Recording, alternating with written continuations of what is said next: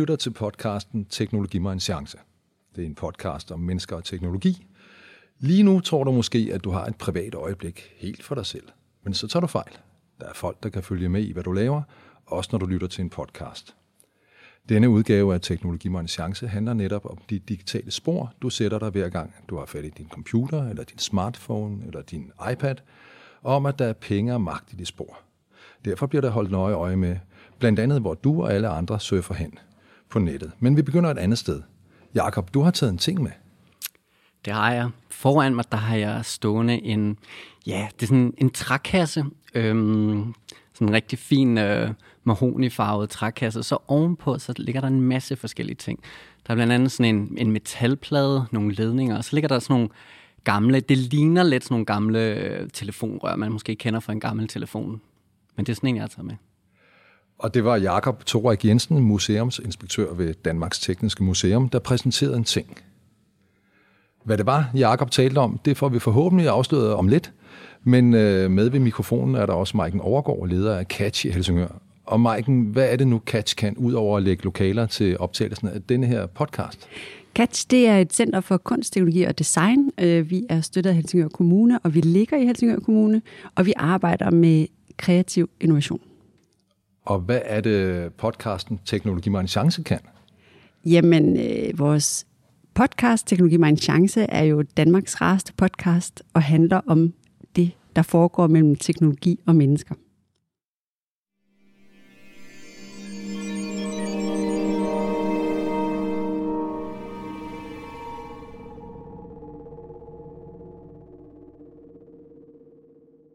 Det er glimrende. Jeg hedder Jesper Munk Nielsen, jeg er journalist på Helsingør Dagblad. Og Jakob, nu må vi have et svar. Hvad var det for en ting, du beskrev før? Jeg har simpelthen taget en telegrafon med. En hvorfor en?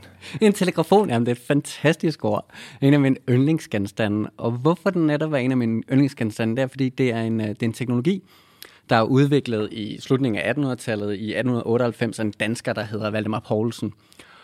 Og det Valdemar Poulsen, han har opfundet her med sin telefon, det er egentlig en slags telefonsvar. Det var i hvert fald det, han godt ville øh, udvikle. På det tidspunkt begyndte man at få telefoner, og han var træt af, når man ringede til nogen, og man ikke var hjemme, så kunne man ikke se, at man, der var faktisk nogen, der havde forsøgt at få fat i en. Så han ville udvikle en telefonsvar. Det får han ikke helt lavet med sin telefon her, men det han faktisk får udviklet, det er magnetisk læring af data. Så på den her metalplade, jeg øh, beskrev, der kan man simpelthen ved de her, jeg nævnte de her telefoner, der kan man indtale en besked, som så bliver lagret ved hjælp af magnetisme på metalpladen, og så kan man så afspille det, man nu har indtalt øh, senere hen. Hans opfindelse kom aldrig rigtig blev nogen stor succes på det her tidspunkt, men princippet omkring magnetisk læring, det, øh, det er det, vi kender i dag i vores harddiske. Det var også det, der var øh, blev brugt i dankortet, da det kom frem i 1980'erne. Og det er et eksempel på nogle af de her magnetiske lærings, øh, eller måder, vi kan lære data på ved hjælp af magnetisme. Øh, Valdemar Poulsens opfindelse her og, og læring af, af data ved hjælp af magnetisme, der går selvfølgelig noget forud. Man havde noget, der hed analog læring, hvor man kunne lære øh, data i, i, for eksempel man lærte det i papplader. Og, øhm, og i det 20. århundrede, så kommer der en stor revolution inden for, øh, for læring af data. Det handler selvfølgelig om, at vi producerer mere data. Vi får nogle store mængder, vi skal, øh, vi skal lære. Øh, og så får man øh, st- en stor revolution i starten af 1980'erne, hvor CD-ROM'en bliver lanceret, hvor man får den optiske læring af data.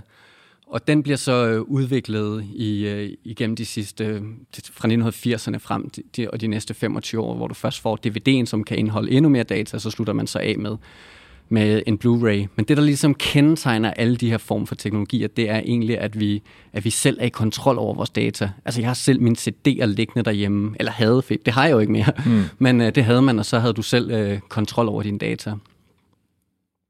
Og øh, det har vi ikke længere, eller hvordan, Maiken? Jamen, nu er vi jo begyndt at lære i det, som er kendt som skyen.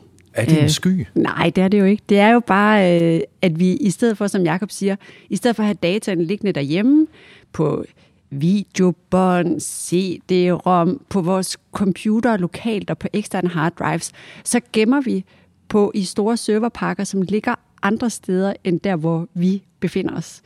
Øh, I Danmark der ligger der store serverpakker over alt omkring os. Det er jo bare store lærerbygninger, hvor man øh, har computer, der står og gemmer det, vi, det, vi gemmer, det vi ønsker at gemme, mm. og også når vi streamer osv. Så, videre, og så, videre. så øh, vi har serverpakker i Viborg, på Fyn og i Sønderjylland, i Ballerup, alle mulige steder.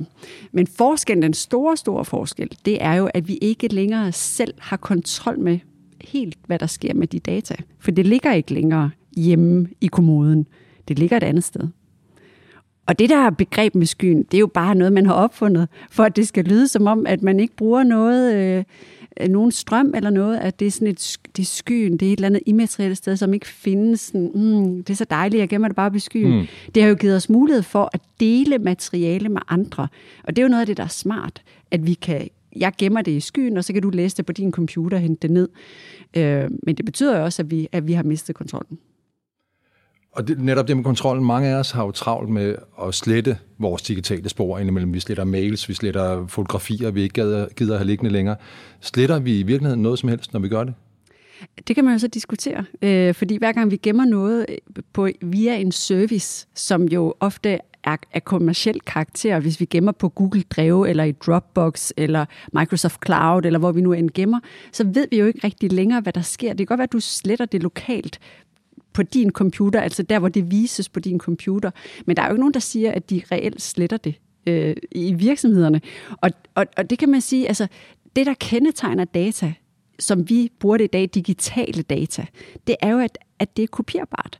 Øh, og det er rigtig, rigtig, rigtig let at lave kopier af den data, vi har. Øh, så øh, ingen ved det.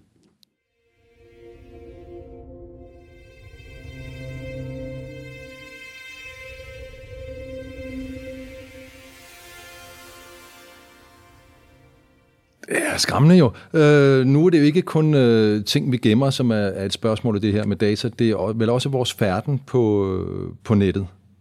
Øh, mange af os kender den oplevelse af, at vi har søgt på et eller andet på Google, øh, og pludselig så dukker der en annonce op for en vare, som vi tilfældigvis har, har søgt på, som matcher den, den søgning.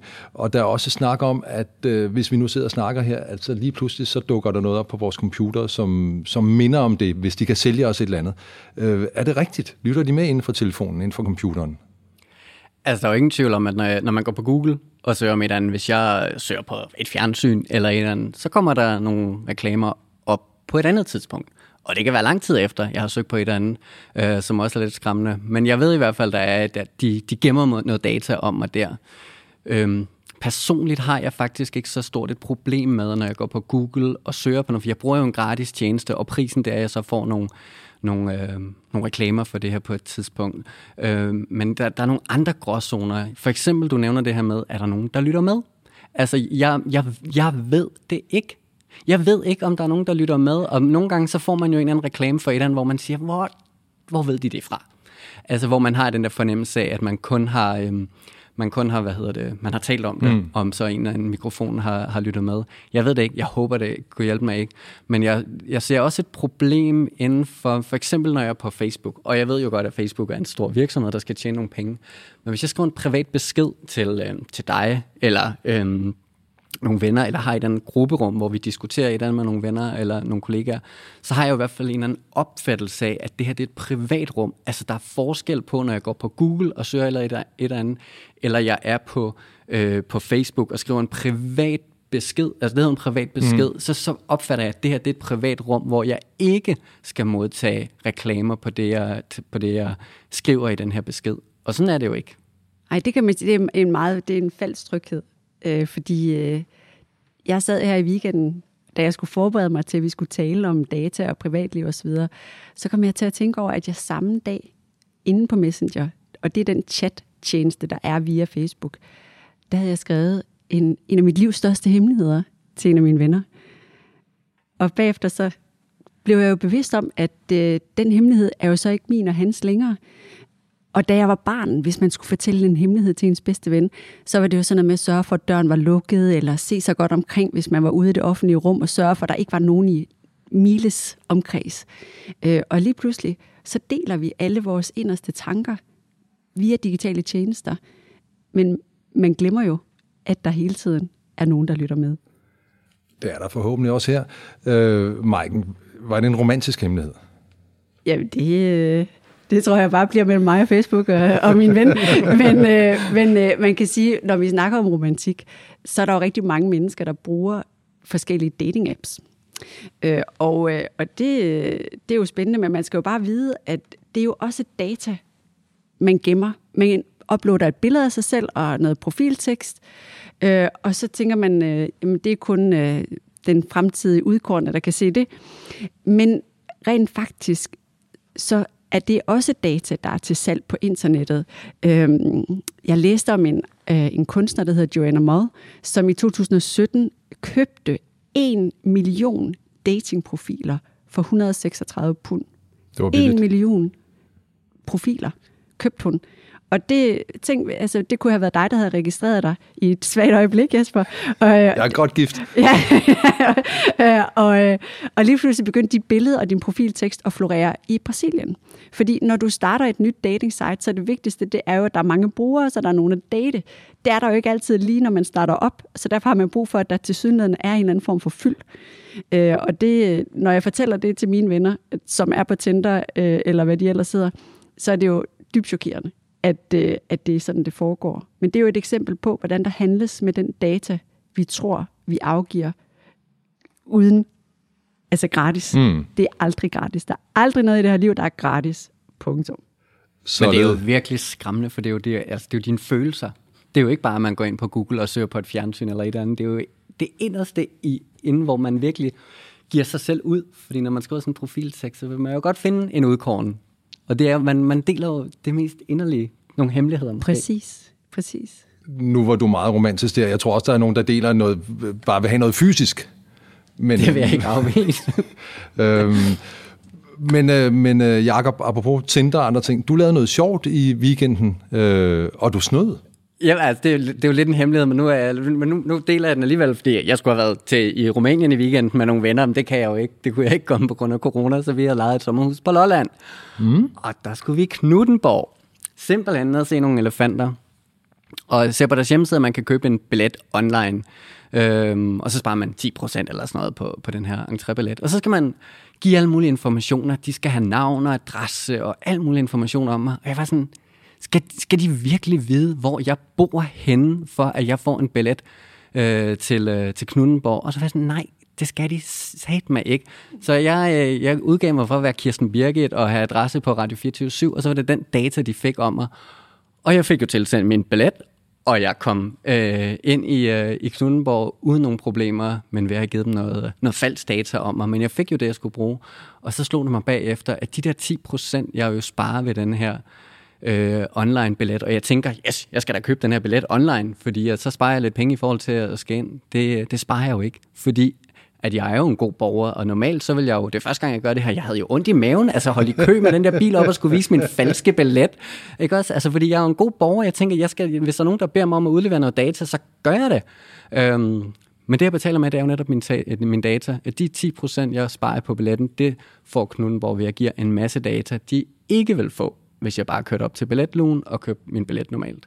Og her skal det måske nævnes, at øh, Jakob ikke ligner Kirsten Birgit, så hvis de havde kigget på billetten, ville de måske undre sig.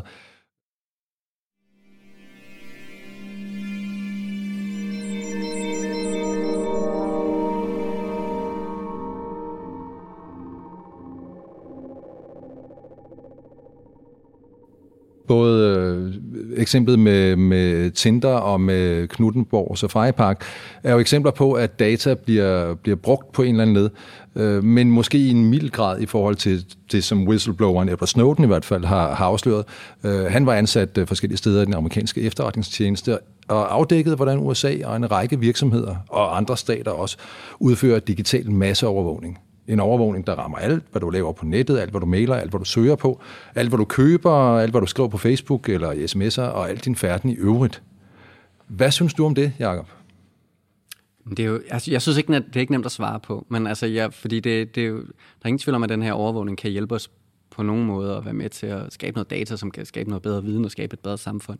Men den overvågning, der er af vores personlige liv i dag, og end om det er virksomheder eller stater, det er jo grundlæggende, altså det er jo så, jamen helt ærligt, det er sindssygt, hvad, der, hvad, hvad man kan vide om mig som borger. Altså Stasi-agenter vil savle over de her værktøjer. Altså, og i, i, i det gamle DDR, der var, hvad, hvad man siger, det var, jeg tror, det var 10 procent af befolkningen, der var status øh, Stasi-agenter. I dag der er det bare os alle sammen, der går, giver data, og man kan vide alt om os.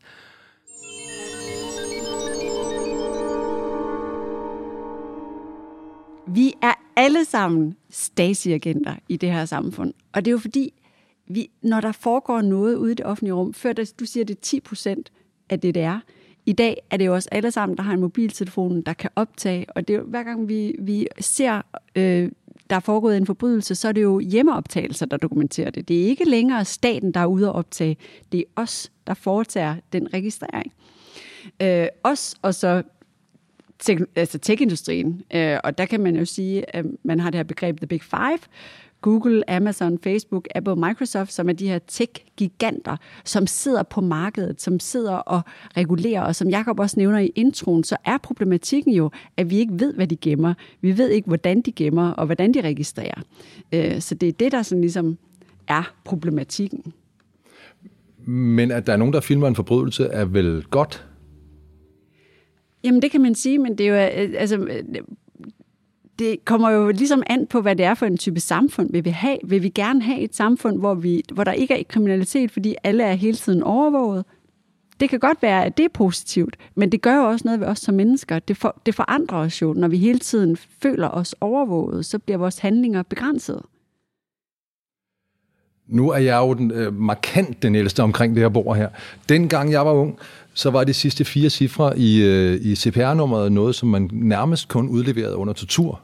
Øh, nu om dagen, så giver jeg personligt selv køb på Google og company, ved alt om mig, og er selv en øh, elendig hacker på en dårlig dag. Vi kunne trække hele mit liv ud af, ud af skyen, eller hvor det nu ligger. Øh, mus-samtaler, referatet, lønsedler og mine fotografier og min øh, Google-historik, hvilket sikkert kunne være pinligt. Øh, Interessant. Ja, det tror jeg. Men, men er der en vej tilbage til den gang, hvor, hvor, øh, hvor vi havde nogle hemmeligheder? Eller er der en vej frem?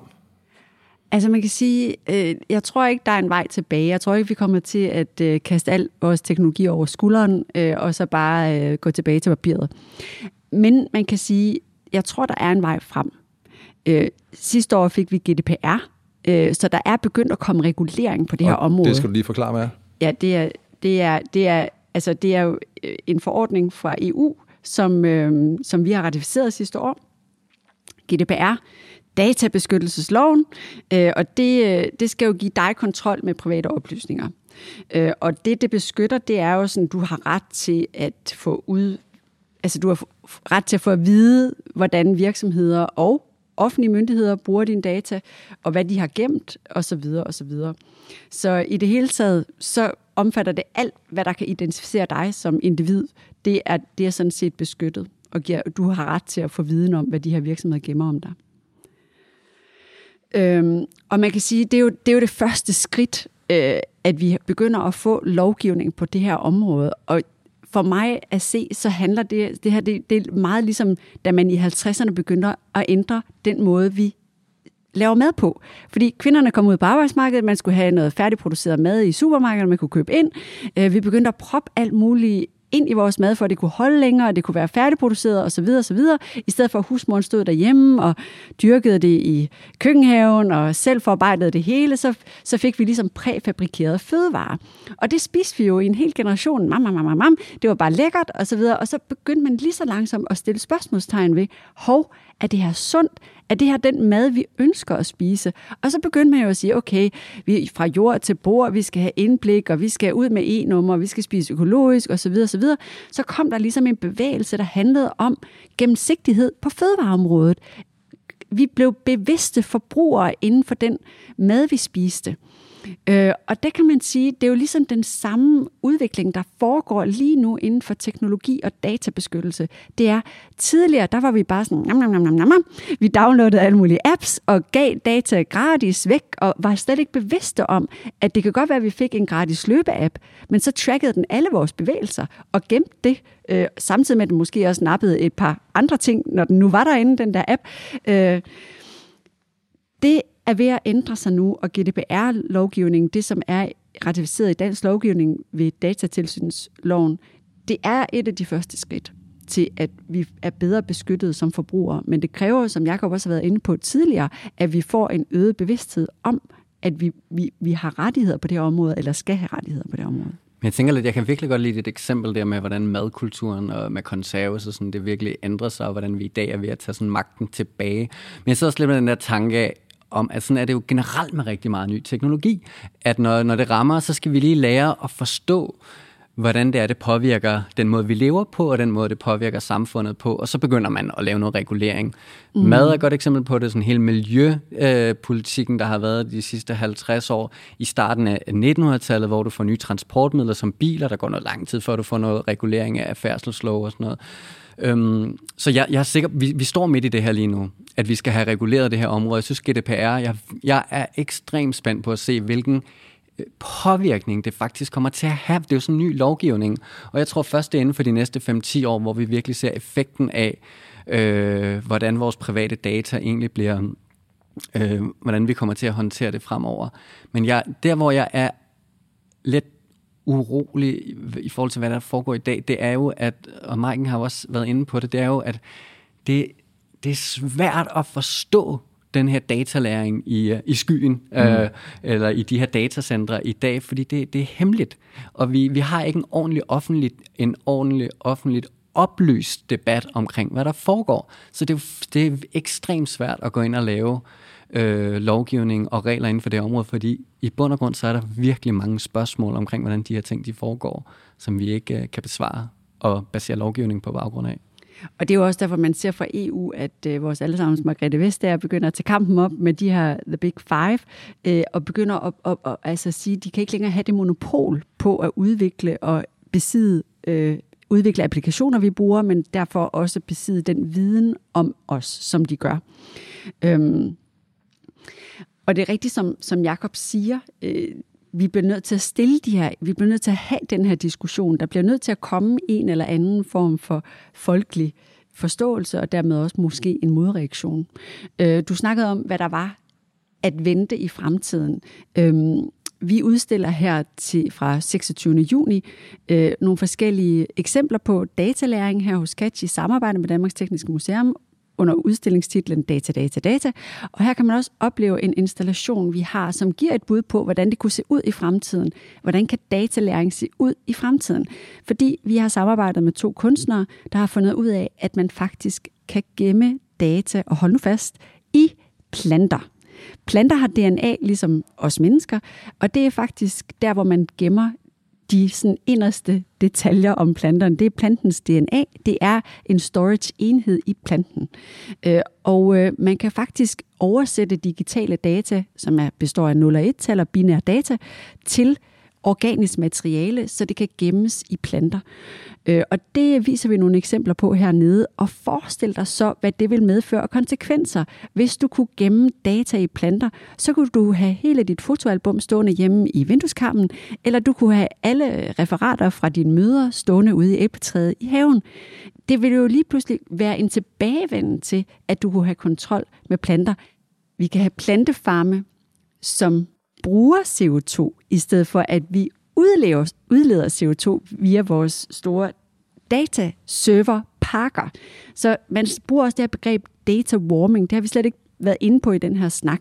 Men det er jo, at vi ved at gemme i skyen, ved at streame på Netflix, ved at bruge Spotify, genererer rigtig meget øh, global opvarmning. Og det er en kæmpe problematik. Hvis vi nu gemmer det i planter, så er det lige pludselig en helt anden fremtid, vi går i møde. Vi er stadigvæk lidt langt væk. Vi har vist den her installation i USA. Der må man gerne genmodificere planter. I Danmark der bliver vi nødt til at vise en modificeret udgave, for vi må ikke modificere planter på den måde. Men det er et fantastisk eksempel på den der, at vi simpelthen bliver nødt til at overveje, hvordan det er, vi opbevarer og gemmer vores data fremover. Og nu starter jeg ud med den her podcast, det der fortæller omkring nogle forskellige måder, det har udviklet sig på igennem tiden. Og jeg er overbevist om, at skyen, eller hvad det er, datacenter, det er kun et, øh, et skridt på vejen hen mod noget andet.